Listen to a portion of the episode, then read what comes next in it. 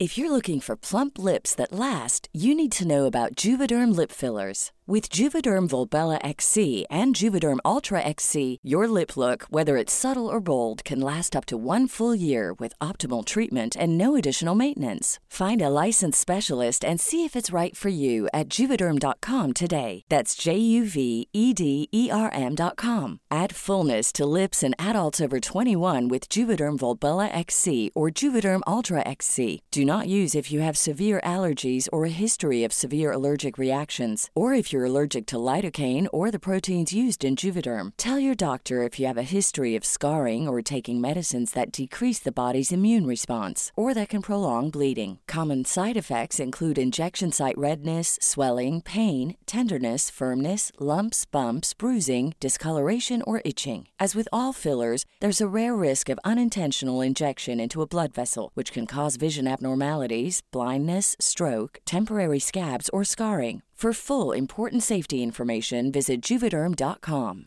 Meet 2024's most anticipated robot vacuum, Eufy X10 Pro Omni. With powerful 8000 PA suction and MopMaster's dual mop pads, it keeps your floor sparkling clean. It's the winner of five Best of CES awards, and Digital Trends says it boasts almost all the same features as robot vacuums that cost twice as much. Want to know more? Go to eufy.com, that's EUFY.com, and discover X10 Pro Omni, the best in class all in one robot vacuum for only $799. I den här veckans intervju så kommer jag att berätta om eh, Frida Kahlo. En av Mexikos största konstnärer genom tiderna. Och hon har levt ett väldigt speciellt liv så jag hoppas att ni tycker att det är intressant.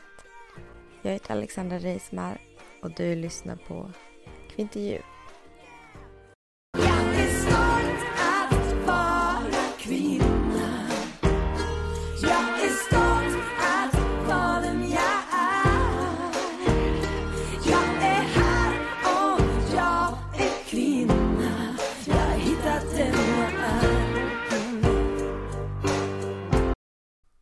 Den här veckan blir lite speciell för att eh, vi kommer att ha med oss en man i podden.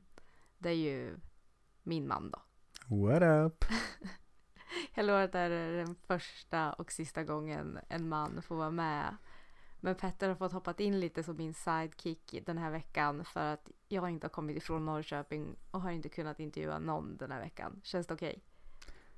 Lite spänt, men det är okej. Ja.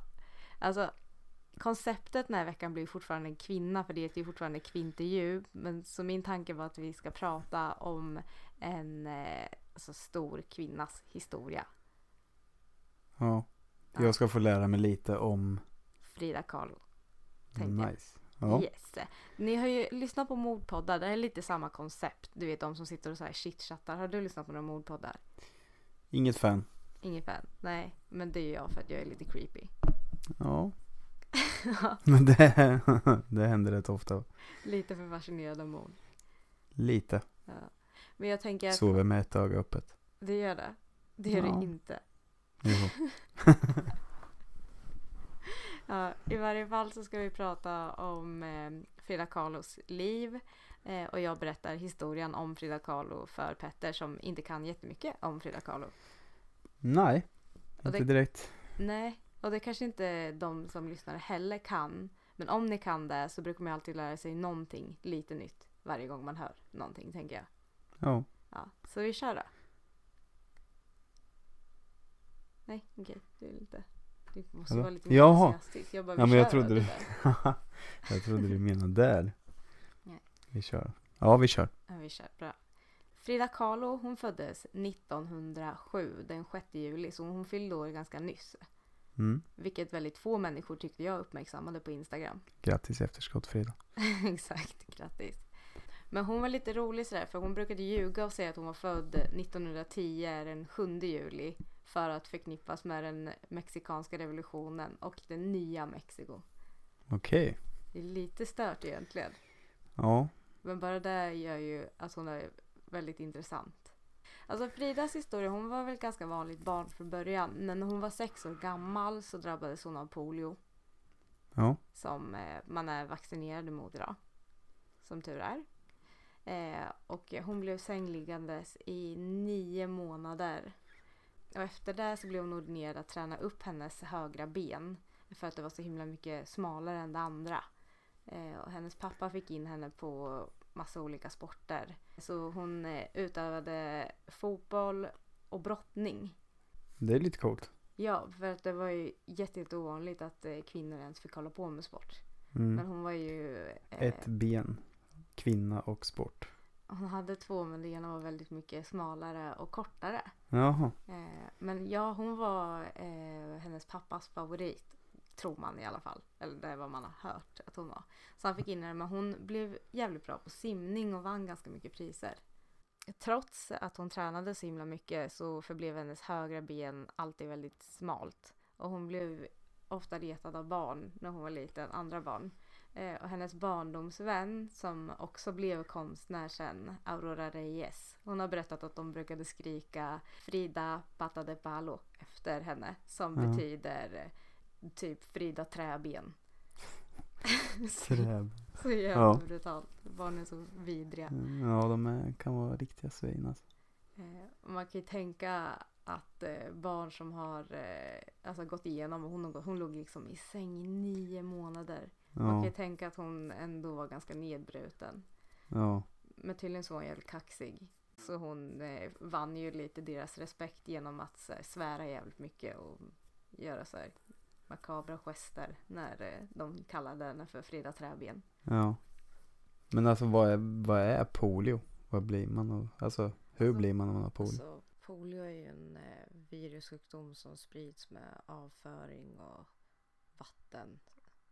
Det kan så spridas mellan människor också men det skadar ju ryggmärgen och brukar orsaka förlamning. Okej. Ja, fruktansvärd sjukdom. Som inte finns längre. Som, Knappt. den finns, man har ju upptäckt det massor fall. Antivaxxers. Ja men ja, jag vet det. Och det, är så här, det finns, så länge det finns i världen finns det ju alltid en chans att det kommer hit tänker jag. Ja. Vaccinera er barn. På eh, 1920-talet så fick hon börja på eh, någonting som hette Nationella förberedande skolan i Mexico City. Det är typ som ett gymnasium fast svårare. Ja. Ja. Eh, och hon hade jävligt mycket tur för att det var först så här, något år innan eller kanske två år innan som de ens började tillåta kvinnor på den skolan. Så hon var en av 35 kvinnor och på de 35 kvinnorna så gick det 2000 män. Det är helt sjukt. Patriarkatet. Patriarkat. Frida hon associerade väldigt mycket med alltså, populära ungdomar. Ehm, och det var faktiskt på den skolan som hon hade sitt första möte med Diego Rivera. Som, eh, alltså, som vi kommer att prata ganska mycket om sen, så kom ihåg det här namnet. Han gick Mm. inte i skolan med henne. Det var inte en ungdom utan han var ju Lärare. Ungefär. Nej, han var, Nej. in, han var inhyrd som målare. För att nu när det var nya Mexiko, när revolutionen där hade varit så ville man ju göra eh, Mexico great again. Nej. Nej men så att han eh, målade ju väldigt mycket så här, eh, kommunistiska målningar och sådär Mm. runt om i skolan. I varje fall hon och hennes asshole friends för att de var inte schyssta de här populära kidsen. De Nej. älskade ju att fucka med de här målarna som var där på de här ställningarna och så här. Och hennes första möte med Diego var att hon stal hans lunch och sprang därifrån och kallade honom för Gordo eller hon ropade Gordo vilket är tjockis. Hon tog hans lunch, sprang därifrån och kallade honom för tjockis. Vilket, Vilket han var. as. Ja det, ja, det var ju inte så jävla schysst. Egentligen. Men det här var inte det värsta. De brukade ibland elda, alltså sätta eld på de här ställningarna som målarna stod på. alltså. Och gjorde så här hemmagjorda bomber och stoppade i lärare som de inte tyckte om. Så här des, alltså deras eh, eh, skrivbord. Ja. Där framme, kateder. katedern heter det eh, Men alltså de var sjuka i huvudet. De var inte alls trevliga. Alltså det var Frida och hennes crew eller? Frida och hennes crew. Jag vet inte hur drivande hon var i det hela. Men eh, hon stal tjockisars lunch. Ja. Not okay. De är faktiskt mer hungriga. ja. Men Frida i alla fall, hon var ihop med en kille som hette Alejandro. Eh, som min pappa. Mm. Ja, hennes föräldrar älskade inte det här förhållandet. Kanske för att han var ett asshole. Jag vet inte. Nej. Men de godkände inte deras förhållande. Men hon var ju så här, hon brydde sig ju inte riktigt om vad någon tyckte. Så hon fortsatte ju dejta honom. Alltså öppet och Mm. eftersom att hon var pappas lilla flicka så kom hon väl undan med det i alla fall. Ja. Eh, 1925 så eh, någon gång där, det här året så eh, skulle hon och eh, Alejandro åka hemifrån skolan. Eh, och de skulle gå på bussen vid Coyacán utanför Mexico City. Eh, när de går på den bussen så eh, kommer hon på att hon har glömt sitt paraply. Förmodligen vid busshållplatsen när de skulle gå på. Ja. Och det här är en så... Alltså det här hade ju, om hon bara hade skitit i det här paraplyet. Men i alla fall, de går av, tar hennes paraply och går på nästa buss. När den här bussen ska svänga förbi första hörnet så möts den av en spårvagn. Oh. Och det blir inte en kollision på det, så det blir ingen krasch. Utan den här spårvagnen mosar bussen. Alltså så här, alltså krossar bussen på mitten. Ja. Eh, och eh, Alejandro, det är han som har berättat om hela den här olyckan och han eh, har berättat att någon hade haft något så guldstoft i fickan. Jag vet inte om det var en grej då. Varför går man omkring med guldstoft i fickan? Jag vet inte. Man kanske tror att man är en tingeling typ. Nej, det tror jag inte. Nej. Nej, jag vet faktiskt inte. Nej, ja, Aldrig men, hört talas om guldstoft. nej, jag måste kolla upp vad det är, varför. Men han har i alla fall berättat att det var någon som hade en påse med guldstoft i fickan. Så när den här kollisionen uppstod så liksom flög guldstoft över hela alltså katastrofen eller vad man ska säga, hela olyckan. Ja. Eh, Frida krossas i alla fall utav den här eh, spårvagnen. Och det som händer är att hon får en så här ledstång som man kan hålla sig när man står. Ja. En sån genomborrar hela hennes bäcken. Alltså via underlivet och allting. Oh. Eh, hennes rygg bryts på tre olika ställen. Båda Mm. nyckelbenen eh, bryts. Eh, det är några diskar i nacken som också blir krossade och sen ena hennes fot krossades. Så han har beskrivit Alejandro att hon låg där blodig och täckt av guld. Folk ifrågasätter om det här guldet var där. Jag Ja. med, för sydamerikaner, nu är inte de sydamerikaner men latinos, Ja. vi gillar att krydda. Ja. Alltså det känns ju typiskt så här, Krydda gärna med guld också. gärna med guld. det var guldstoft över hela. Tänker jag. Det, var, ja, ja. det är helt, ja, ja, skitsamma, det var coolt. Det är ju coolt om det var så. Ja. Så man kan ju ändå ha det med i historien tänker jag. Ja. Det var guldstoft och det var blod. Guldtoft. Eh, gulddoft. han lyfter ju Frida och springer till en butik som ligger utanför. Så han får ju loss henne ändå. Eh, med den här ledstången. Ja. Eh, och de kommer in i en butik där Och så de satt den kvar. den satt kvar. Oh, shit. Så han lyfter ju henne, hela henne och det här, eh, den här stången. Ja. In till närmsta butik där de säljer biljardbord av någon slump. Så han lägger ju henne Mm. på ett sånt här biljardbord. Och så kommer det någon som vill hjälpa och drar ur den här stången. Ur, alltså, i, alltså den är ju via underlivet genom hela bäcknet. Ja. Det är väl inte så jävla bra. Nej, vidrigt tänker jag. Ja. I varje fall så har vårdpersonalen som kom med ambulansen som skulle hämta henne alltså beskrivit det här vrålet för hon var vaken när det hände som det värsta de har hört någonsin. Eh, läkarna trodde inte att hon skulle klara sig, Nej. vilket hon eh, gjorde och de trodde sen inte att hon skulle kunna röra på sig, vilket hon efter tre månader började att göra. Ja. Eh, och hon, hon kommer att kunna leva ett helt normalt liv sen. Eller inte ett helt normalt liv. Hon beskrev ju sitt liv som en ständig smärta. Alltså hon sa att det var som att leva fast man är död. Ja. Också dramatisk antagligen. Ja. Tänker jag. Alltså det måste ju vara sant. Alltså det är ju klart men hon var ju väldigt målande. Så det var ju en... Alltså hon beskriver Ja, ju livet hon- på ett väldigt speciellt sätt. Har en sån hjärna kanske. Mm. Eh, I varje fall så var det ju tänkt att eh, hon skulle läsa medicin. Vilket hon la på hyllan. För att eh, även om hon hade ju alltid målat och så innan. Hennes pappa var fotograf så de hade det där konstnärliga gemensamt. Men på sjukhuset när hon låg där och, och liksom rehabiliterade sig så började hon måla.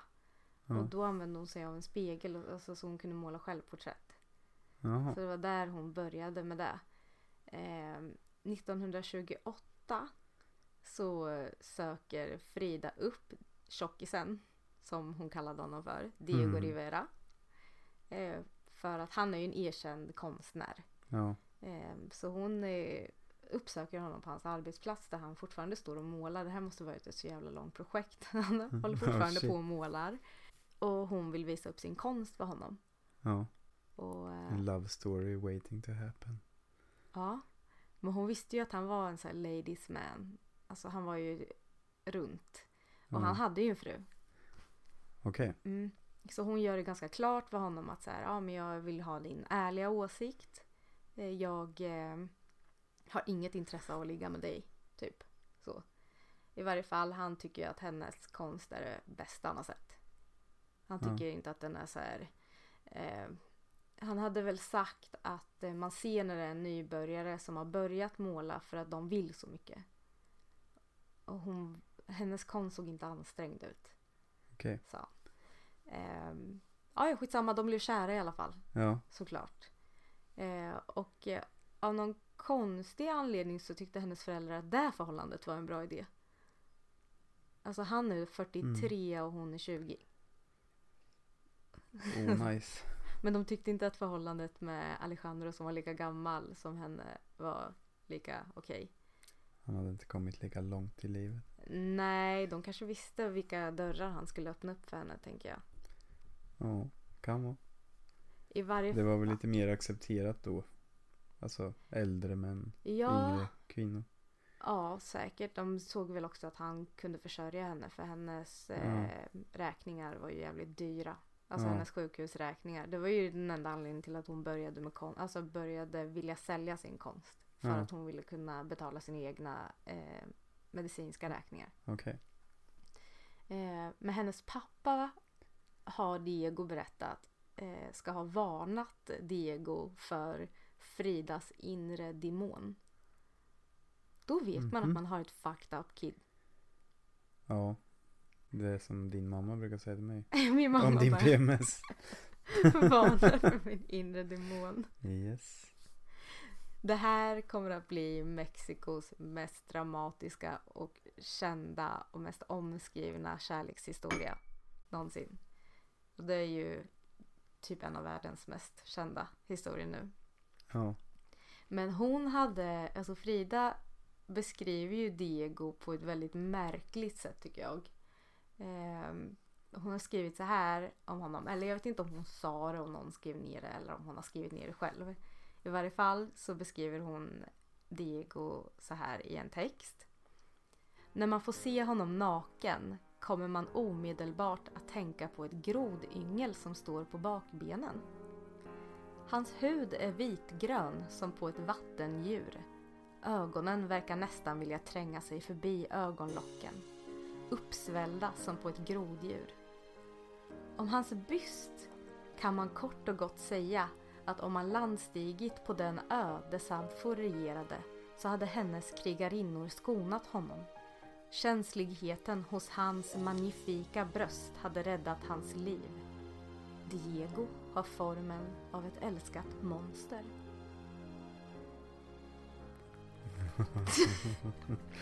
Det är Ja. ungefär som jag brukar beskriva dig, ja. tänker jag. Men lite så. Så Jag känner igen det där. så jävla sjukt. Alltså då vet man att hon är twisted. Alltså jag älskar ju henne. Ja. Året därpå, Otippat. året, otippat att jag älskar henne. eh, året efter att de träffade varandra så gifte de sig. Och Fridas mamma Matilde sa att det var ett äktenskap mellan en duva och en elefant. Alltså jag tycker att de är jävligt hårda på honom och hans eh, utseende. Ja. Gjordes skönheten och odjuret innan eller efter? Frida Kahlo levde. Vilka skrev den? Va- Det, Det, är var en ju, Disney va? det är ju en Disney men jag tänker att eh, historien fanns innan. Disney har gjort jävligt mycket på Bröderna Grimm och så. Ja, det är sant. Intressant. Duvan och elefanten. Google. Oh my god, Google is your friend. Måste kolla upp det. Eh, men Diego skulle ju komma att öppna alltså så många dörrar för Frida. Hon var ju kvinna på den här tiden så var ju inte vi värda jättemycket. Nej. Nej, det är vi ju inte nu heller om än. Ännu mindre då. Mm. Frida och Diego de delar ju livsåskådning nästan helt. De delar politisk åskådning och eh, kallade sig själva för kommunister. Men Mm. efter att de gifte sig så eh, slutade Frida måla. Och eh, valde att bli lilla frugan istället. Ja. Så det hon gjorde var att hon gick in väldigt hårt för att vara den perfekta frun. Hon lagade mat och liksom stod vid dörren när Diego kom hem. Och... Sen så var han otrogen. Mm. Klassiker. Men jag tänker att om en man, nu hade ju han säkert jävligt mycket makt. Men om en man som liksom låter henne lägga ner sin konst och sina mål med livet för att passa upp på honom är otrogen mot henne och hon är 21 och jävligt snygg. Vad gör hon kvar då? Ja du. Trygghet kanske. Ja, men alltså hon Alltså beskriver... det känns, trygghet känns som en alltså, ganska vanlig grej folk stannar i sjuka situationer för. Mm. Ja, det var ju det. Alltså pengar säkert också tänker jag. Ja. I varje fall så eh, börjar han övertala henne så här om att så ja, men, eller han, han beskrev ofta henne som en bättre konstnär än honom. Jag tror att det också gjorde mycket. Att så här, ja men att han hela tiden eh, Han hävdade sig liksom. Ja men eller att han, hävda sig, han, men han, han försökte liksom Visa att han stod över henne hela tiden. Nej men han, nej, han sa, alltså beskrev ju henne som en bättre konstnär. Jaha. Alltså jag tror att han gjorde mycket så att han så nästlade in sig. Fick henne att tro på sig själv. Ja. Alltså. Men ändå så målade hon inte. Nej hon gjorde ju inte det då. Förrän nu.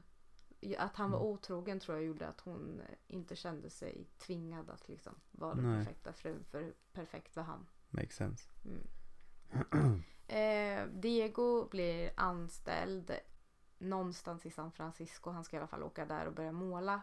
För vad han gör är att han åker omkring och målar. Frida åker med och eh, börjar måla, måla själv igen. Och där i San Francisco så blir ju hon Frida Kahlo på riktigt.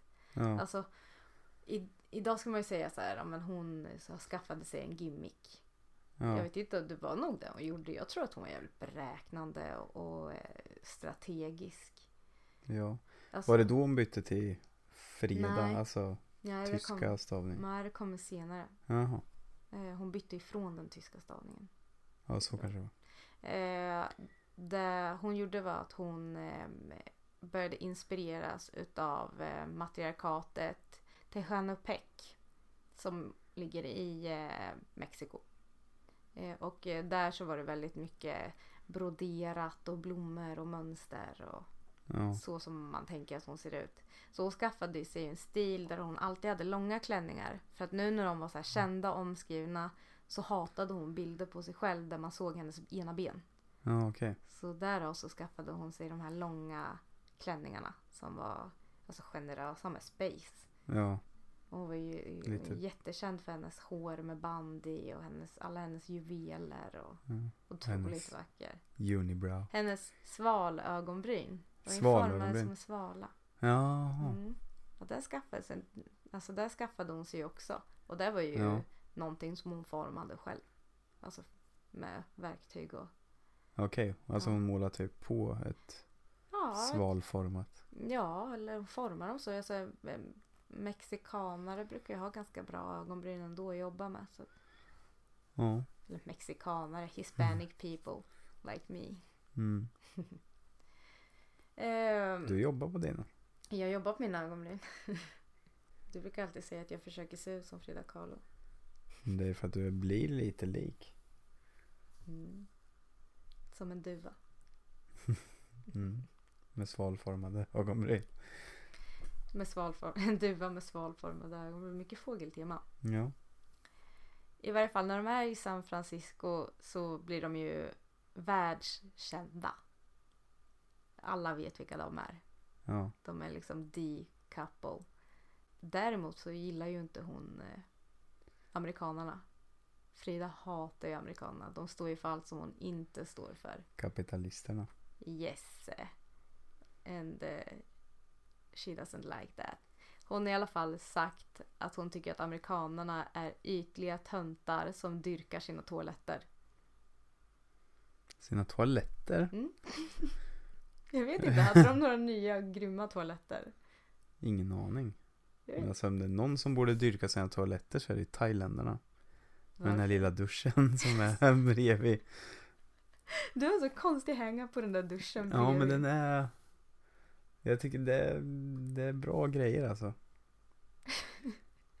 Jag gillar inte bara att man torkar sig med papper. Nej Alltså det Nej Får man bajs i ansiktet så tar man ju inte torrt papper och bara torkar bort så här. Då vill man ju liksom Tvätta med tvål och vatten typ alltså Och så bara använder man papper. Ja, vi får skaffa en bidé. Om vi ska göra det Ska vi det? Ja. En toalett, men vi ska ha en bidé också. Eller har Eller du tänkt nej, slangen? en, alltså en dusch bredvid, alltså som ett duschhandtag bredvid toan Jaha. Kan vi ta en liten kanna som står bredvid? Kan du skära? Nej jag en, Det ska vara dusch med en stycke Ja, nej du är jävla kapitalist alltså. Håller med Frida där. De bara dyrkar sina toaletter. De kanske hade något sånt. Under den resan i alla fall i eh, Detroit. Ja Detroit Ja, de åkte till Detroit. Jag glömde säga det. Ja Men under Detroit. resan i Detro- Detroit. Detroit. I love this city. mm, Eight Eh, mile eh, så hamnar Frida på sjukhus. Hon var gravid under resan. Förmodligen så gjorde Frida en abort, vilket inte var tillåtet då. Men man Nej. kallar det ju för missfall, såklart. Ja För att det är livsfarligt. Alltså hur gjorde man abort på den tiden? Tänker jag. Oj, jag vet inte. Jag måste säga att jag inte alls är 100% på hur man gjorde på den tiden. Om man hade fått i läkemedel som var så pass starka. Men det var nog inte så Det- jävla safe. Nej. Det känns som att det var shady liksom att man En galge typ. Ja. Ja. Eh, gud, nu har jag glömt bort vad den filmen heter. Det är en film med Leonardo DiCaprio och eh, Kate Winslet. Ja. När, eh, när hon gör en abort i duschen med ett visst verktyg. Och eh, hon dör ju. Ja. Eh, och det här var ju... Det, det kanske var runt den här tiden. Det fanns nog grejer man kunde göra. Jag vet ju också på eh, vår tid nu. Det utspelar sig efter kriget och det här är ju strax innan kriget. Ja just Då det. går Men hon, hon- går ju till någon Ja, hon går konstig till en läkare. läkare. Ja. Ehm, så att det var nog jävligt mer safe då också att göra det på sjukhus än vad det är att Mm. göra det själv.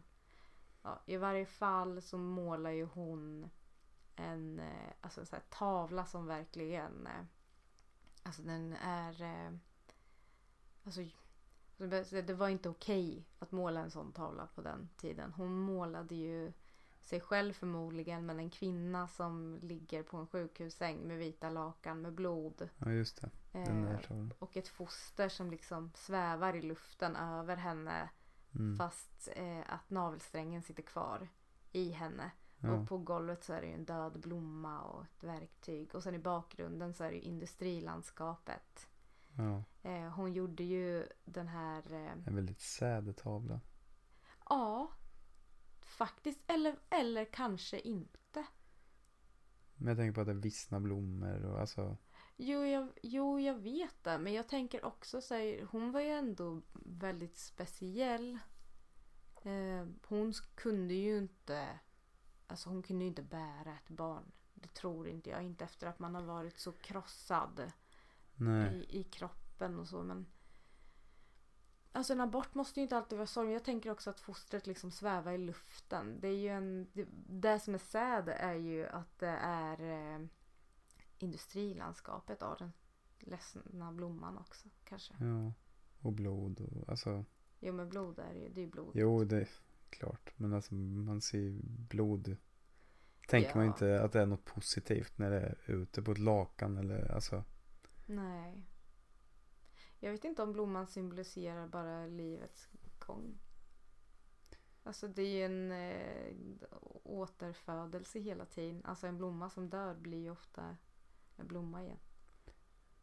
Ja. Alltså det bryts ju ner. Jag tänker utomhus. Jag menar inte att en blomma som dör blommar igen. För att förtydliga. I varje fall, hon döper den här målningen till Henry Ford Hospital som hon var på. Det här eh, industrilandskapet i bakgrunden målade hon på många teckningar när hon var i Detroit. Hon vantrivdes ju där. Och hon bönade ju bad Diego om att de skulle åka hem och han ville inte göra det. Så de blev kvar där i fyra år. Vad ville han göra där då? Nej, han ville fortsätta måla. Eh, och han målade ju eh, Han målade ju ute. Mm. man säger, skapade ju konst på väggar, han gjorde väggmålningar väldigt mycket. I varje, Graffiti. ja, det kan man väl säga. Alltså han var ju kom, alltså kommunist och, och eh, alltså det var ju det som hände var ju, alltså dels var han ständigt otrogen mot henne Ja. eh, i Detroit också. Eh, och hon sägs också ha haft affärer där. Eh, men hon vantrivdes ju så att mm, jag antar att han hade Mm. bättre affärer Vad hon hade där. Eh, men eh, han fuckar ju upp och de kommer ju på honom med att måla in så kommunistiska motiv i de här målningarna så att de får ju åka hem igen Ja. Ja, men det är lite, alltså, lite sjukt att man vågar åka till USA under den här tiden och Ja. lägga in små sublima kommunistiska... Ja. Ja, ja. De är där i fyra år och åker hem och flyttar in till eh, alltså, som en liten, en liten gård fast det var två hus på den. För de var ju ett väldigt speciellt par. Så. De bodde inte i samma hus. De bodde i ett varsitt hus. Ja men där i blåa villan. Ja, Casa Azul. Ja. Eh, han bodde i ett jättestort rosa hus och hon bodde i ett eh, ganska litet blått hus. Ja. Det är väl klart att han skulle få det stora huset. Ja. Det är klart. Ja, exakt. Eh, hon tar eh, ett eh, uppehåll i ett år. Målar ingenting på ett år. Nej. Eh, Men alltså var det här när de flyttade till en varsin? mm. Var det då de hade kommit överens om också att träffa andra? Jag vet inte, men säkert. Alltså för de hade ju affärer öppet. Folk visste ju om att de hade affärer med andra. Ja, men det var väl en, alltså en bit in i deras förhållande. De skilde sig och sen gifte de sig igen och sen kom de överens om att de skulle Ja, vi kommer ju... leva i ja. polygami. Ja, jag tror det. Vi kommer dit sen. Eller heter det polygami? Ja, det heter ju Ja. poly. Eller är det inte där när man lever När man flera lever med flera, ja, flera fruar eller flera män. äktenskap Ja. helt enkelt. Ja, det, De ja. tog ju inte in flera i deras förhållande vad jag vet. Riktigt. Nej, Eh, det är ju en, en grej sen vet jag som eh, är lite så här weird att hon går med på. okej. Eh, I varje fall, eh, de har ju en bro emellan husen. Mm, Så att de lever ju ihop fast de bor i olika hus. ja, fast det är samma hus. Ja, typ så. De har ju förenat dem med en bro. Ja, Eh, hon målar inte på ett år. Och eh, sen så gör hon en till grej som får folk att bli jätteupprörda. mhm, Eh, I Mexiko så sker ett mord på en kvinna. Hon blir uppskuren på en säng utav sin man. Den här Ja. kvinnan. Och Frida Kahlo målar den för att hon tycker inte att så typ, fallet blir inte tillräckligt upp, alltså kvinnan blir inte tillräckligt uppmärksammad att det här händer kvinnor hela tiden. nej, Eh, det stod inte i tidningen direkt. Jo, det stod ju i tidningen men det stod ju inte direkt att det var, alltså det var inte en big deal. Man uppmärksammade inte kvinnomisshandel alltså misshandel och allt skit som kvinnor fick utstå. Så man la ingen större vikt vid att det var en kvinna liksom som dog utan så, ja, det blev Det bara som det. Nu var hon uppskuren. Ja. Ja, i varje fall hon målar ju en kvinna som är uppskuren som ligger på en säng. Blodig. Och det togs ju inte emot eh, skitväl. Eh, hon eh, döpte ju det här verket till eh, Unos cuantos eh, piquietos. Som betyder bara några rispor. För det var så han beskrev det. Han mannen som mördade den här kvinnan hade ju sagt efter så här. Jag gjorde bara några Det rispor. var bara några rispor. Så hon döpte ju det till det. Och eh, det blev ju värsta grejen. Så här får man inte göra. Nej. Alltså, ty, alltså i Sverige. Sjukt att det är hon som får skiten för att så får Ja, man inte ja. göra. Nej, nej, nej, nej, nej. Det är så, vad är det här? Du Lite kan risper får man göra men man kan inte Jag kan måla och kalla den. Nej, för fan. Kränk inte en man. Han gjorde bara några rispor. Eller hur? Fruktansvärt. Eh, men i Jack Sverige var det ju inte heller okej. Alltså, det här hade ju inte gått för sig om en svensk kvinna hade gjort det heller. Alltså på den tiden. Antagligen inte. Nej, fatta Mexiko då. Ja. Alltså, ja. I varje fall ehm, så eh, kommer det, alltså så gör ju Diego en ganska oförlåtlig grej. Alltså båda två har ju legat med andra, det vet man ju. Ja. Men han inleder ett förhållande med Fridas lilla syster, Kristina. Ehm, Oh. Ja, men man kan ju tycka så här om man är generösa nog i ett förhållande att låta varandra ha en relation med andra eller sexuellt umgänge eller vad det nu är deras över- överenskommelse är. Ja, man kanske ska chilla från familjen då. Ja, men vad fan gör syrran då? Nu tycker jag att han Eller är ett hur? svin, men man kan ju ändå så här. Det är lite större kniv i ryggen alltså. Tror du att det är för att hennes fars, alltså för att deras pappa alltid har favoriserat henne så hon bara I'm gonna steal your daddy. Så kan det vara. Aj pappi. Det är min pappi nu, okej? Mhm. Frida blir skitlack, hon flyttar ut, eh, lär sig att stå lite på sina egna As a person with a very deep voice, I'm hired all the time for advertising campaigns. But a deep voice doesn't sell B2B, and advertising on the wrong platform doesn't sell B2B either. That's why, if you're a B2B marketer, you should use LinkedIn ads. LinkedIn has the targeting capabilities to help you reach the world's largest professional audience. That's right, over 70 million decision makers all in one place. All the big wigs, then medium wigs, also small wigs who are on the path to becoming big wigs. Okay, that's enough about wigs. LinkedIn ads allows you to focus on getting your B2B message to the right people. So, does that mean you should use ads on LinkedIn instead of hiring me, the man with the deepest voice in the world? Yes. Yes, it does. Get started today and see why LinkedIn is the place to be to be. We'll even give you a $100 credit on your next campaign. Go to linkedin.com slash results to claim your credit. That's linkedin.com slash results. Terms and conditions apply. Want to get a chiseled look in the jawline? Sculpt and shape your jawline with added volume from Juvederm Volux XC. Juvederm Volux XC is an injectable gel specifically designed to be robust enough to improve moderate to severe loss of jawline definition. And it is the first and only hyaluronic acid filler approved for the jawline. Add volume to your jawline for a chiseled look with Juvederm Volux XC. For important safety information and to find a licensed specialist, visit juvederm.com. That's J U V D R M.com. Not for people with severe allergic reactions, allergies to lidocaine, or the proteins used in Juvederm. Common side effects include injection site redness, swelling, pain, tenderness, firmness, lumps, bumps, bruising, discoloration, or itching. There's a risk of unintentional injection into a blood vessel, which can cause vision abnormalities, blindness, stroke, temporary scabs, or scarring. Talk to a licensed specialist to find out if it's right for you. Visit juvederm.com. That's J U V E D E R M.com. Imagine the softest sheets you've ever felt. Now, imagine them getting even softer over time. I'm here to tell you about Bowl and Branch sheets. In a recent customer survey, 96% replied that Bowl and Branch sheets get softer with every wash. They're made from the rarest organic cotton and designed to get softer over time. Try their sheets with a 30-night guarantee, plus 15% off your first order with code BUTTERY. So head to B-O-L-L and branch.com today. Exclusions apply. See site for details. ben. De verkar ändå vara ett par. Men Kristina, hennes lilla syster och hennes barn bor fortfarande kvar i huset. Mhm. Vilket är jättemärkligt. Eh, Frida flyttar tillbaka och eh, Kristina får bo kvar. Under den här tiden så härjar ju Josef Stalin Ja. och eh, det börjar ju bygga upp inför andra världskriget. ja.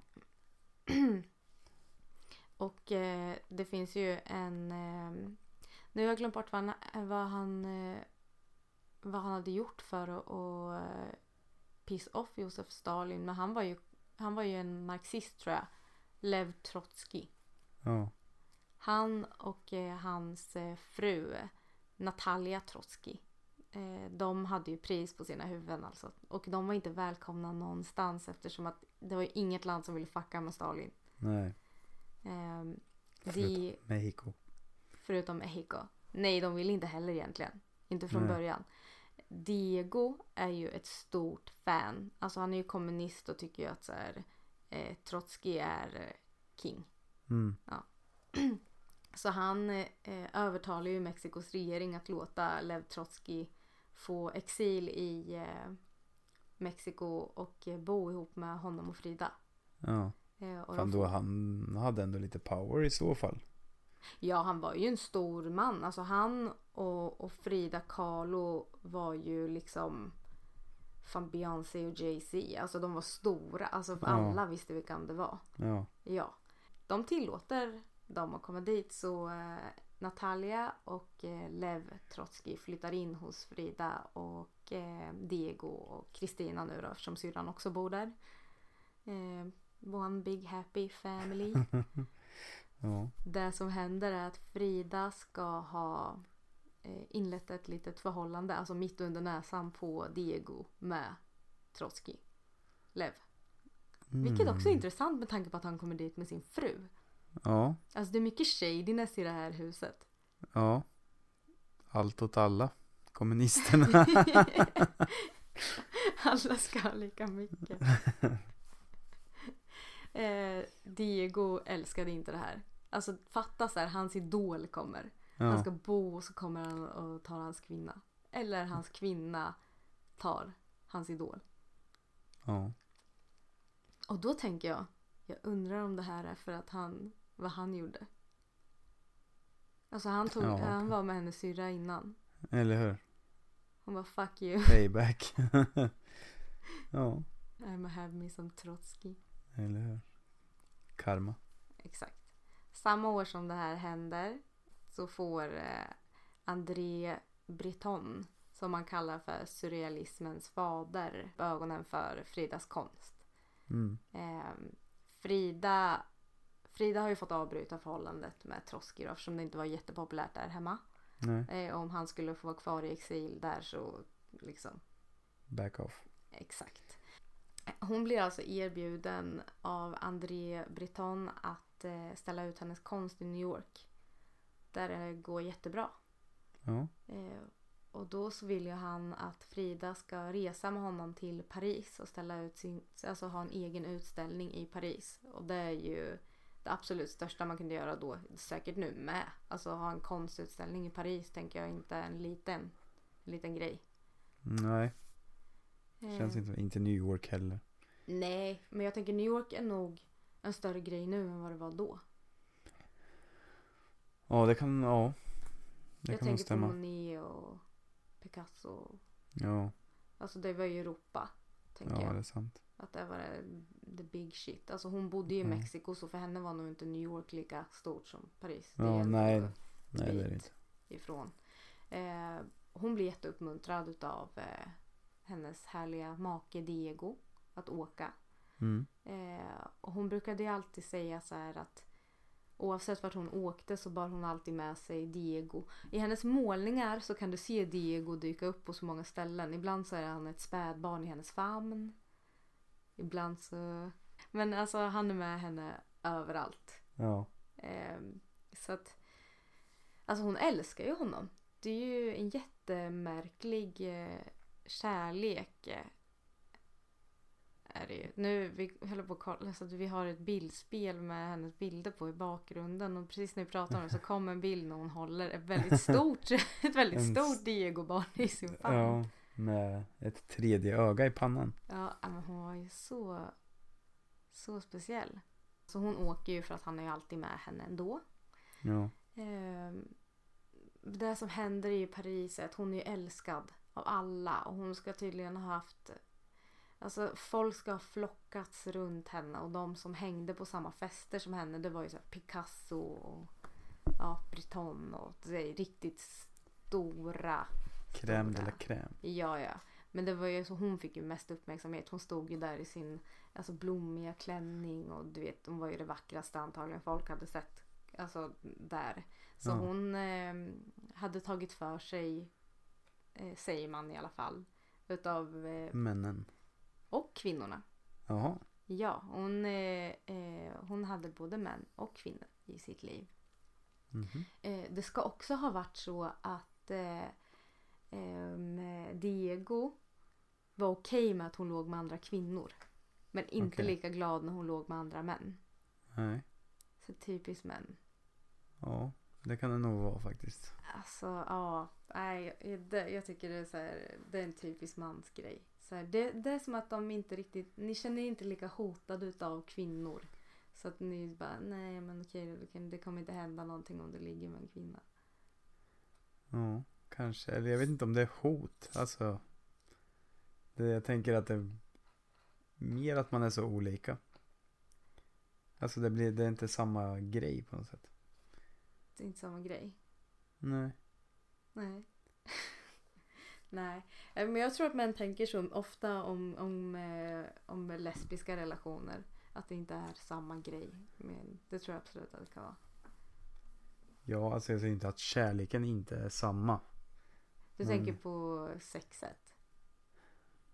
Alltså det med i och för sig, det är samma känslor och allt som är med, men det... Det är penetrationen. Exakt. jag visste det.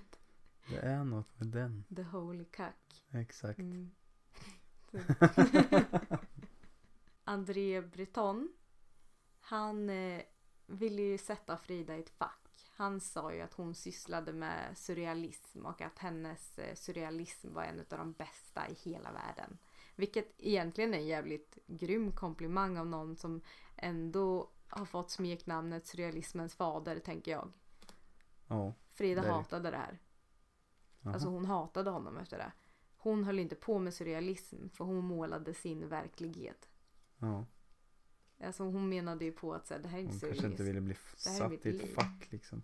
Eller, Sätt inte Frida i fack är du efter. eller hur?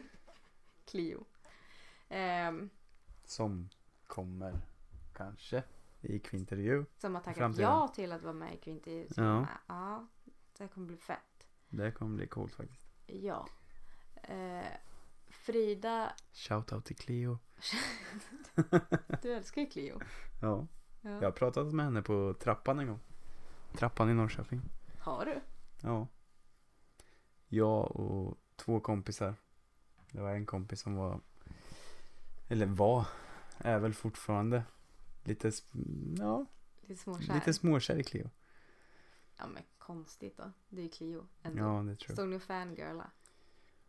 Lite. Clio vi älskar dig. eller hur? Nej men det är kört nu. Ja, det är det. Mm. Hon ska är? bli mamma. Ja, det ska hon. Men hon är ju mamma Eller redan. ja, Hon ska få en sin gång till. andra. Dubbelmorsa. Ja, det är många rap babies. Jag tänker på eh, Cardi. Jaha. Det var inte många, det var två. Ja. Det var fler än vad det brukar komma. Som eh, de i och för sig sa, de många sa ju att Cardis karriär var över. Har hon släppt mer än någonsin? Än vad hon Ja. har gjort under sin graviditet. Nej, kanske inte. Helt sjukt. Men hon är väldigt, alltså hon har blivit stor. Ja, hon är ju på sluttampen. Ja, jag men, menar inte gravidstor. Jag tänkte alltså. Ja, Musikindustristor. Eh, ja, hon har ju blivit svinstor. Ja. Jag älskar att jag bara... För jag tänkte bli on defense. Jag bara ursäkta vad menar du? Hon är i slutet av sin graviditet. fat shama en gravid. Fy fan. Det skulle jag aldrig göra. Nej. Fy fan. Ehm, i varje fall i ett brev hem till sin älskare så har Frida Kahlo skrivit att, eh, att hon hatade Breton. Och alla hans ytliga översittarkompisar, Picasso-grabbarna typ så här. Alltså hon hatade det där stället. Men hon eh, Ja. var ju älskad utav dem. Eh, hon visste ju inte riktigt det men kriget var ju alltså nästan där. Alltså när du säger kriget så menar du andra världskriget? Jag menar andra världskriget. Eh, under tiden som var där så hamnade hon, hon på ett amerikanskt sjukhus i eh, Paris. Och eh, där har hon sagt var den bästa stunden hon hade i Paris för att hon kunde prata med någon som hon fattade vad de sa. Jaha. Så de, de, fransmän gillar inte att prata om några andra språk än Nej det gör de egna. inte. Och jag tänker att hon pratade engelska och spanska så, att, Ja. så hon bara åh nice att förstå folk. Jag har bara kunnat ligga med folk innan. ja. Mm, Body language. Mhm. tänker jag. Eh, när hon var där så fick hon bevittna hur eh, Paris behandlade flyktingar som kom dit. Som skit. Och eh, Frida blev ju alltså vansinnig. Hon tyckte att Europa var vidrigt. Eh, och hon eh, sa, alltså hon hade sagt att hon mådde illa av deras så kallade demokratier och att eh, flyktingar inte var värda ett skit när de kom dit. Vad hon gjorde då som ett statement emot nazisterna Ja. var att eh, hon tog bort ett E ur hennes namn. Hennes pappa var ju tysk. Ja. Så de hade ju gett henne den tyska stavningen Freida. Alltså, fri, Med alltså E. med IE. Ja, IE till och med. ja, så de tog, eh, så hon tog bort E. Ja. Bara för att hon lackade ur på nazisterna. Helt rätt. Ja men alltså det var ju en grej då tänker jag. Idag hade det Ja, känts... det är ett eh, alltså, ganska stort statement ändå. Ja, då. ja men också så här mot hennes farsa. Ja. Jävla tysk. Tysk. Eh, Och bara för att man är tysk behöver man inte vara nazist. nej, men det är ju till och med förbjudet där. Du får ju inte Ja, jätte- uttala nazistiska eller någonting. Du åker ju inte stenhårt dit alltså. Ja. Vilket jag tycker är det om något är ändå demokratiskt eftersom nazism inte egentligen är en åsikt. Det är ju hat gentemot Ja, en shit, folkgrupp. Alltså det är ju fucked up bara. Ja. Eh, alltså egentligen sjukt att det är eh, lagligt här att som nazist demonstrera. Ja. Och vi tycker att det är så här, nej men det är yttrandefrihet och Ja. demokrati. Man bara va? Okej. Mm. Eh, är inte nazismen typ det minst demokratiska du kan hålla på med? Typ. Ja men de vill ändå utnyttja sin rätt att eh, demonstrera. Så de verkar ju inte smarta alltså. Nej. Alla 19 som är med. Eller? De kanske är 22. 22, nej men de är vidriga. Eh, hon var älskad av Europa. Hon, hennes hand, jag vet inte varför, men hennes hand fick vara på omslaget av Vogue. Jag vet inte hur det fungerade Nej. på den tiden. Sjukt att Vogue fanns då och är så stort fortfarande. Ja. Ja, lite då. Jag vet ju att det är en tidning men jag vet inte. Alltså, är Ja, det är fashion-tidning ett typ. modemagasin. Ja. Jag vet inte om det var mycket konst och så på den tiden, men hon var ju väldigt vacker. Så att, alltså, men ja, nej, hennes hand var med i Vogue Ja, på framsidan. häftigt. Eh, och eh, en affär med den berömda dansaren Josephine Baker uppdagades. Och det blev också en sån här grej. Att Ja. eh, hon eh, inledde Två en affär kändisar. med ja, exakt, kvinnor. Ja. Eh, hon träffar en jävligt knepig snubbe i Paris som heter Ramon Mercader. Heter han. Kan du säga det där en gång till? Ramon Mercader. Ja. Mm. Eh, han eh, har ju fått nys om att eh, Frida har Lev Trotsky hemma hos sig. Ja. Och Lev så här, Tro- Tro- Trotsky. Trotsky. Ja, förlåt. Jag är inte så bra på ryskan. Trotsky. eh, Russian people don't hate me. Man kan inte ha koll på allt. Eh, och han är ju ett superfan utav honom. Så han vill ju verkligen träffa honom. Och tjatar och tjatar och tjatar. Och hon bara nej men typ get off my back. Hon tycker han är så konstig. Ja. Eh, så här, vem, vem vill... Alltså om man bor i Paris, varför ska du följa med mig till Mexiko för att träffa en snubbe som jag har ett jävligt konstigt past med? Alltså Ja. eftersom att hon hade ju en affär med honom Ja, eller som tog slut för att hennes man inte gillade den affären i deras hem. Nej. Hon åker hem 1940. Hon är less. Hennes utställning har gått skitbra men hon vill hem. Eh, men hon kommer hem så blir hon först dumpad av sin älskare i New York. Josephine Baker förmodligen. Som hon eh, ska ha varit väldigt förälskad i. Ja. Eh, och sen så kommer nästa bomb. Diego vill skiljas. Han, så, han var ju väldigt peppad. Alltså han peppade henne väldigt mycket till att åka. Sen kom Ja. hon tillbaka och bara... Mm, Men han bodde kvar med hennes syrra. Ja, ja. Ja. Ja, nej men alltså de och paret eh, Trotsky. Mm. Eh, de levde ju ändå life där. Jaha. Men hon var borta så att det var ju inget. Eh, han reser iväg ifrån henne. Och det här blir ju värsta tidningsrubrikerna och Frida blir skitdålig alltså. Ja. I kroppen och jag undrar om hjärtesorg kan te sig på det här sättet. Jag tror Säkert. det. Alltså hon var ju så jävla förälskad i honom. Det är helt otroligt. Men alltså äl- äldre kan väl typ dö av hjärtesorg? Ja, När? ja man- eller man har ju inte, man har ju inte kunnat se att det är bevis så. kanske, men det- många lämnar ju strax efter att en, Ja. en make eller maka dör liksom. ja. Man Eh. känner sig färdig kanske. Ja, jag tror det. Jag tror alltid att för att leva så måste man ha någonting som driver en lite. Ja. Och tänk dig då man har levt ett helt liv. Man är klar och så dör den enda personen som man har så här pallat med. Ja. Som man har levt med. Så här, så här fuck it. Ja. Tänker jag i alla fall. ja. Kommer du också göra det? När jag dör? Jag ska försöka att klara mig så länge som möjligt. Det är så romantiskt. ja. Ja, fint. Jag har inte tillräckligt mycket mexican blood. Nej, det där det är inte... Men, det är inget guldstoft men, det här nej, inte. men lova att du låtsas att det är guldstoft. Jag lovar. Fixa lite guldstoft. Eh, ja, ja, hon blir skitdålig i kroppen igen och det blir liksom hjärtesorg. Och hon är sämre än någonsin just nu i, Ja. i kroppen. Eh, det som händer är att eh, alltså hon bor ju kvar med hennes syrra och paret Trotsky. Ja. I blåa villan. Ja, de, hon bor nog själv i blåa men de andra bor i rosa. Ja. Men ja men det är väl alltså. Ja, Casa Azul. Den, ja, precis. Exakt. Eh, och så, så får ju hon ett märkligt eh, samtal ifrån eh, eh, Ramon Mercader. Han är där. Han är där helt plötsligt och bara så här.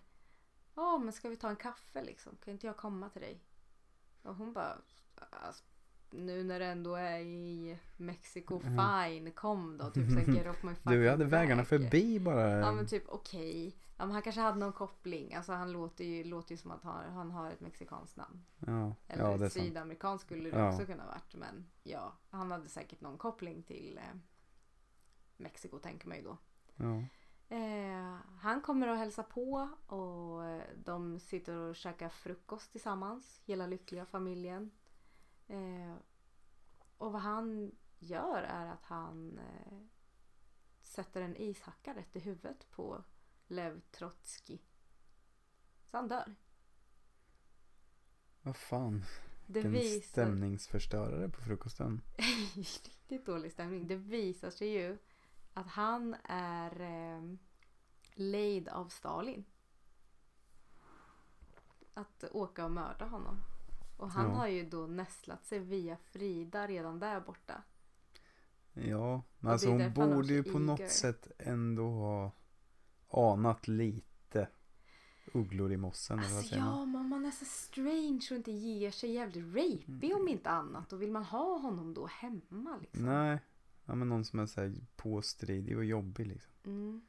Hon blir inkallad Sådana till- människor ger ju alltid lite varningsklockor. Alltid. Som vill lite för mycket, som Ja. är lite för, alltså hetsiga människor. Ja. Men jag fattar ändå också. Om någon hade ringt till mig som hade tjatat om att få komma och Ja. träffa sin idol. Så hade ringt och bara jag är här nu. Men så, du åkte från Paris. Man bara alltså jag har lite feber. Tyvärr. Jag är tyvärr inte hemma. Ja. Hej, där är Frida, kan inte komma ut. Lämna meddelande. Nej, hon blir i alla fall inkallad till polisen eftersom hon har ju haft en väldigt märklig relation Ja. med Trotsky. Ja. Alltså hon har ju haft en relation med honom som tog slut på något konstigt vänster. Hennes snubbe gillade inte det här och så kommer det helt plötsligt en kille som hon också har hängt med i eh, Paris ja. dit och mördar honom. Så det har ju spekulerats ganska mycket i om det är Frida som har lejt, alltså som liksom har gjort det här ihop med honom för att hon hatar Trotsky. ja. Efter, för att det blev ett konstigt slut. Eller Ja. om det är Diego. Som ville knäppa fanskapet. Typ. Mm. Men Isaka i huvudet. Fan, rough alltså. Ryskar. Ryssar. Ja, nu generaliserar du ganska mycket. Jo, men eh, Stalins ryssar då, om man säger så. Mm, ja, De har Ja. ju ändå, de har ju ändå, de är ju kända för att vara jävligt eh, råbarkade. råa ja. Ja.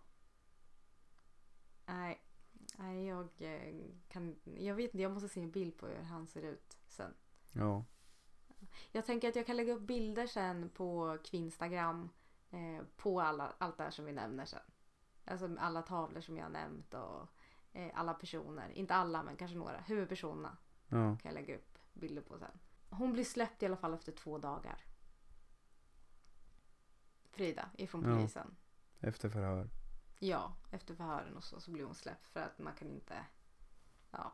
Alltså de var väl inte ute för att sätta dit Frida heller utan hon var, fungerade väl mest som ett vittne. Jag vet inte om alla var i rummet eller om de var ensamma under den tiden i rummet när han satte i sackan i huvudet på Trotsky. Alltså man får ju hoppas att inte barnen var där i alla fall. Ja, det hoppas man ju. Ja, för Kristina hade ju barn. Hennes syrra. Ja, Mm. Åh nej, gud vad sjukt det hade varit. eller Trotskijs fru kanske. Nej, de kom själva. Eller du menar att hon var där i rummet? Ja. Nej, det får man väl inte hoppas. Men alltså, hon kanske också blev glad. Fuck you. Fuck you, Trotsky. Du blev glad. En man mindre i världen. Eh, ja, det verkar ju inte som att han var jättehärlig ändå, eller? Nej, det är sant. Synd. Man bara, nej, synd. Förlust. Tråkigt. Vad som händer då är att eh, Diego som har varit borta i ett år Mm. eh, kommer tillbaka och bara tjena tjena nu vill jag gifta mig igen. Ja, hon var väl sugen. Det kan man väl säga. han- Frida har ju inlett ett förhållande nu med en annan eh, kille. Ja.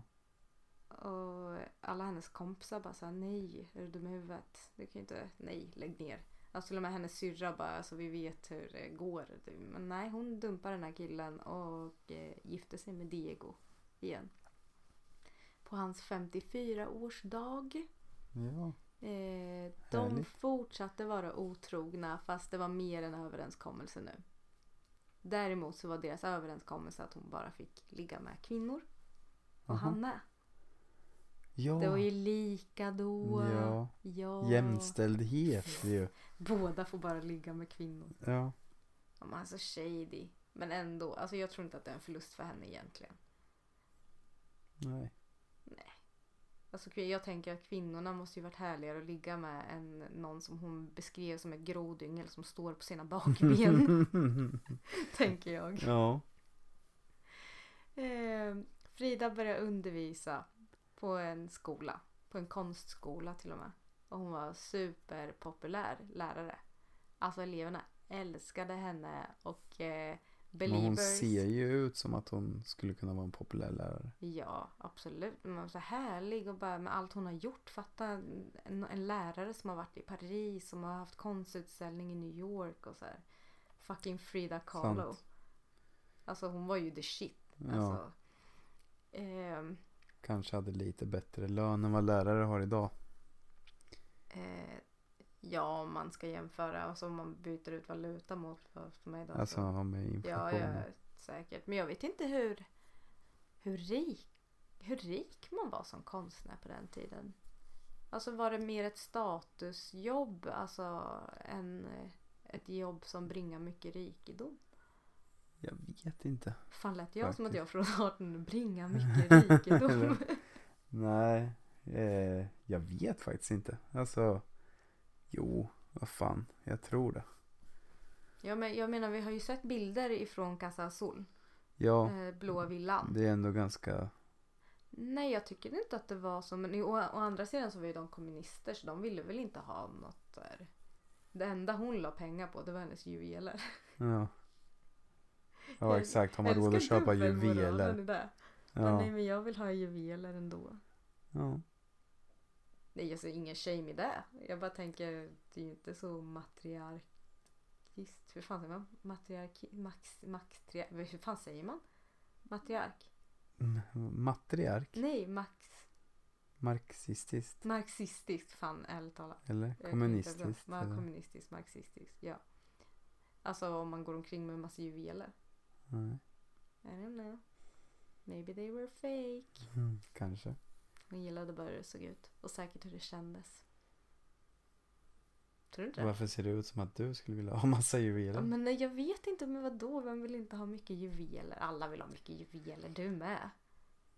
Egentligen. Nej, Varför? alltså varför skulle man ha juveler? Jag bara tänker så här, de som lånar det skulle jag aldrig våga i och för sig. Det finns ju folk innan typ så Oscarsgalor och sånt som lånar de sjukaste, sjukaste smyckena. Alltså miljon, alltså Ja. miljonvärda smycken. Jo, ja, alltså det ser ju fränt ut men Jag vet inte. Jag tror att det kan bli, jag tror att när du får på dig ett sånt. stenar. Nej, nej, jag tror att det är lätt att bli Gollum. Du kan Ja, vara Schmigol men jag tror lätt att du blir Gollum med ett sånt halsband på dig. kanske. Man andas in rikedom. Ja. jag tror inte om jag hade varit Rose att jag hade kastat tillbaka halsbandet. Du hade behållit det eller? Jag hade behållit det. Mm. Om jag inte hade gillat vad det stod för hade jag lätt sålt det. Ja, En kvinna måste leva också. Mm. så är det. Mm. Ehm, I varje fall, hon blir skitpopulär lärare på den här skolan bland eleverna. Och believers can go fuck themselves. För att vad eleverna som dyrkade Frida Kahlo kallade sig för var Los Fridos. Fridorna. Los Fridos. Alltså jag älskar att hennes fans hade ett namn. Ja, Eller typ hennes lärjungar eller så. Nej, hon är ju så men jävla förr i cool. tiden. Verkligen förr i tiden. Älskar Vilka är det som har nu då? Det är Beliebers. Det är Barbs. S- Vilka är Barbs? Ja, det är ju Nickis. Nickis. Ja. Barbs. Nicki Eh, Minaj. Nicki Minaj. Eh, sen så är det ju eh, Selenators. Selena Gomez. Smileys. Miley Alltså, Vad Cyrus. sa du nu? Selenators. Selenators. Så jävla grymt. Kreativt ändå. Ja. Ja. Och sen är det Rita Jag skulle vilja ha Petternators nu efter den här podden. Petternators. Ja. Tror du kommer få fans efter den här podden nu? Eh, nej, tveksamt. Men Rita Bots. Det är Rita Oras. Eh, Ja, Jättekonstigt. det känns väldigt 90-tal. Rita Bots. Att ha med bots på något sätt. Ja men vad är det? 90-talet känns det som att bots var coolt. Liksom. Men vad är det?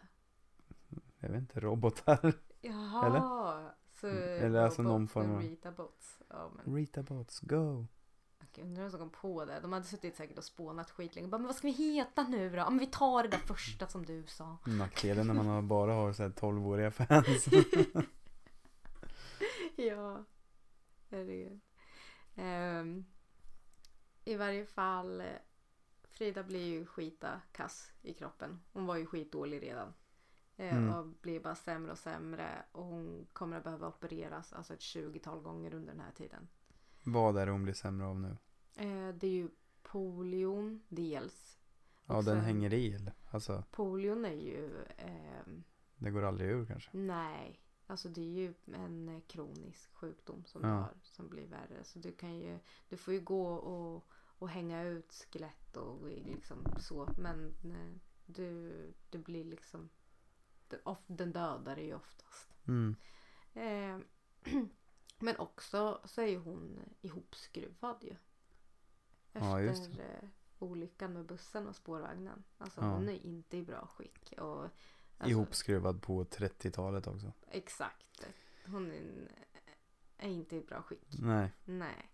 Eh, hon stelopereras i nacken och eh, får en stång inopererad i ryggen, alltså i ryggraden. Alltså, Alltså hon, ja. och jag tror inte att de var flexibla på det sättet som när man alltså, stoppar in en skena idag. Utan jag Nej, tror det att är det inte blir liksom så samma- här, Nej, det tror jag inte. Kan inte Nej, tänka det mig. är det inte. Som ett rakt järnrör bara.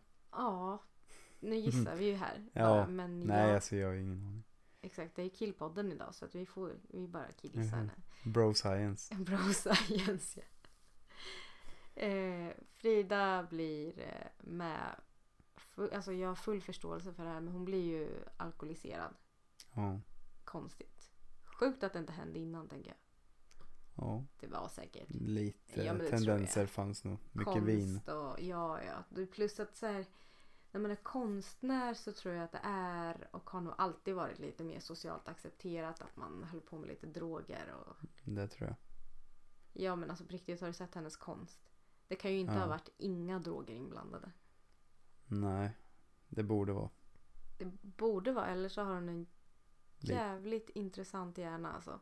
Mm. Sånt, ja, sånt kan man inte bara liksom komma på. Kanske är både och. Ja, maybe so. Eh, så eleverna börjar komma hem till henne istället och få undervisningen. Ja, Eh, när det är, alltså Frida dricker ungefär två flaskor konjak om dagen. det är bra jobbat. Det är bra För hon är inte så jobbat. stor. Nej, hon är jätteliten och tunn och, Ja, och sådär. Så att hon är ju... polio. Ja, polio. Nej, men hon drar två flaskor om dagen. Eh, och hon blir också folkskygg under den här tiden. Hon Ja, vill inte att folk ska se henne så som hon ser ut. Så hon låter ju hennes man eh, fotografera henne. Hon bygger upp en som en egen värld hemma. Alltså Okej. hos sig. Hon lever bara i Casa Sol nu och har eh, ja, sin värld där. Eh, efter att hon dog så eh, fick man ju se de här bilderna som han hade tagit på henne. Och då hade hon ju nästan inga av de här eh, attributen som hon är känd för. Alltså hon hade inte håret uppsatt med band och smycken och sådär. Utan hon såg väldigt Mm. avskalad ut. Det okej. är väldigt fina foton. Hon är jättevacker alltid men Ja, jag har man- inte sett dem. Eh, ja. Hon fick ju... ehm, eh, alltså, hennes dröm, hennes största dröm har ju alltid varit att få en egen utställning i Mexiko. Det hade inte hon fått än. Det är lite sjukt om hon Mm. har varit i New York och Paris Paris. och- och sen ja. bara, ah, inte Ehm, Mexiko. Och när hon var så här sjuk och dålig så eh, ville de ju ställa ut hennes konst. Ja, Eh, men hon fick ju restriktioner att vara sängliggandes. Helt och hållet. Hon, eh, hon hade ju fått eh, kallbrant nu i, eh, i eh, foten och hade behövt amputera bort ena benet. ja, Eh, och det var ju hennes sista, alltså hennes sista tid i livet så. Och eh, hon vägrade ju missa hennes utställning. Så det gick ju inte för sig. Så vad hon Nej. gjorde eftersom att hon hade fått restriktionen att vara ja just det. Hon ju sängliggande. ställde ut sig själv va? Ja, de, hon lät eh, sätta dit en himmelsäng Ja, med ett skelett hängande över. Eh, och sen så fick ju hon, eh, alltså hon blev ju eskorterad av eh, motorcyklar. ja, Eh, så, och så åkte hon i ambulans dit och blev buren in på bår, in på utställningen alla var där. Och lagd i sin säng, ja, i himmelsängen. Och då hade hon ju hela sin, den här, Ja, alltså hon var ju Klänning. Frida Kahlo, blev Ja. inburen på bår. Och, la, alltså, och så samtalade hon ju med alla som kom dit, men hon var ju en del, alltså det var ju hennes, eh, hennes vernissage liksom. Hon, Ja. hon blev en del av hennes vernissage. ja, Hon blev eh, superberoende av smärtstillande. Blev hon ju. ja. Förståeligt också. Ja, verkligen förståeligt. Och eh, året efter den här utställningen så dör hon. Och man säger ju att det var lunginflammation. Men eh, eh, det spekuleras jättemycket i om det egentligen var att hon tog livet av sig. Eller en överdos. Ja, Man pratade ju inte om det på det sättet på den tiden. nej. Eh, lika mycket som aborten blev kallad för missfall. Ja, precis. Och det pratade man ju såklart inte heller om. Det var 1954. Så hon blev 47 år va? Ja. Ja. Det är ändå 47 rätt bra år. Och jävliga också. Ja, ja men alltså att eh, hon överlevde i 47 år. Ja, shit. Det är lite sjukt. Ja, hon levde. Frida Kahlo. Ja, Mm. det gjorde hon. Mm. Tack för lektionen. Varsågod Petter. Tack så mycket för att du vill vara med och lyssna på det här. Du får vara nödinhopp om det skulle behövas igen. Gärna. Frida Kahlos kista bars in till krematoriet och hennes kropp lades på en vagn som skulle föra henne in i elden. Hennes närmsta familj och vänner stod samlade runt henne för ett sista farväl. Det tog fyra timmar för det gamla krematoriet att bryta ner hennes kropp. Fridas aska var formad efter hennes skelett och innan Diego Rivera samlade ihop det som var kvar av hans fru i en röd näsduk och placerade hennes aska i en cederträlåda så målade han av henne en sista gång. Frida Kahlo, en av tidernas största konstnärer. Jag är stolt att vara kvinna.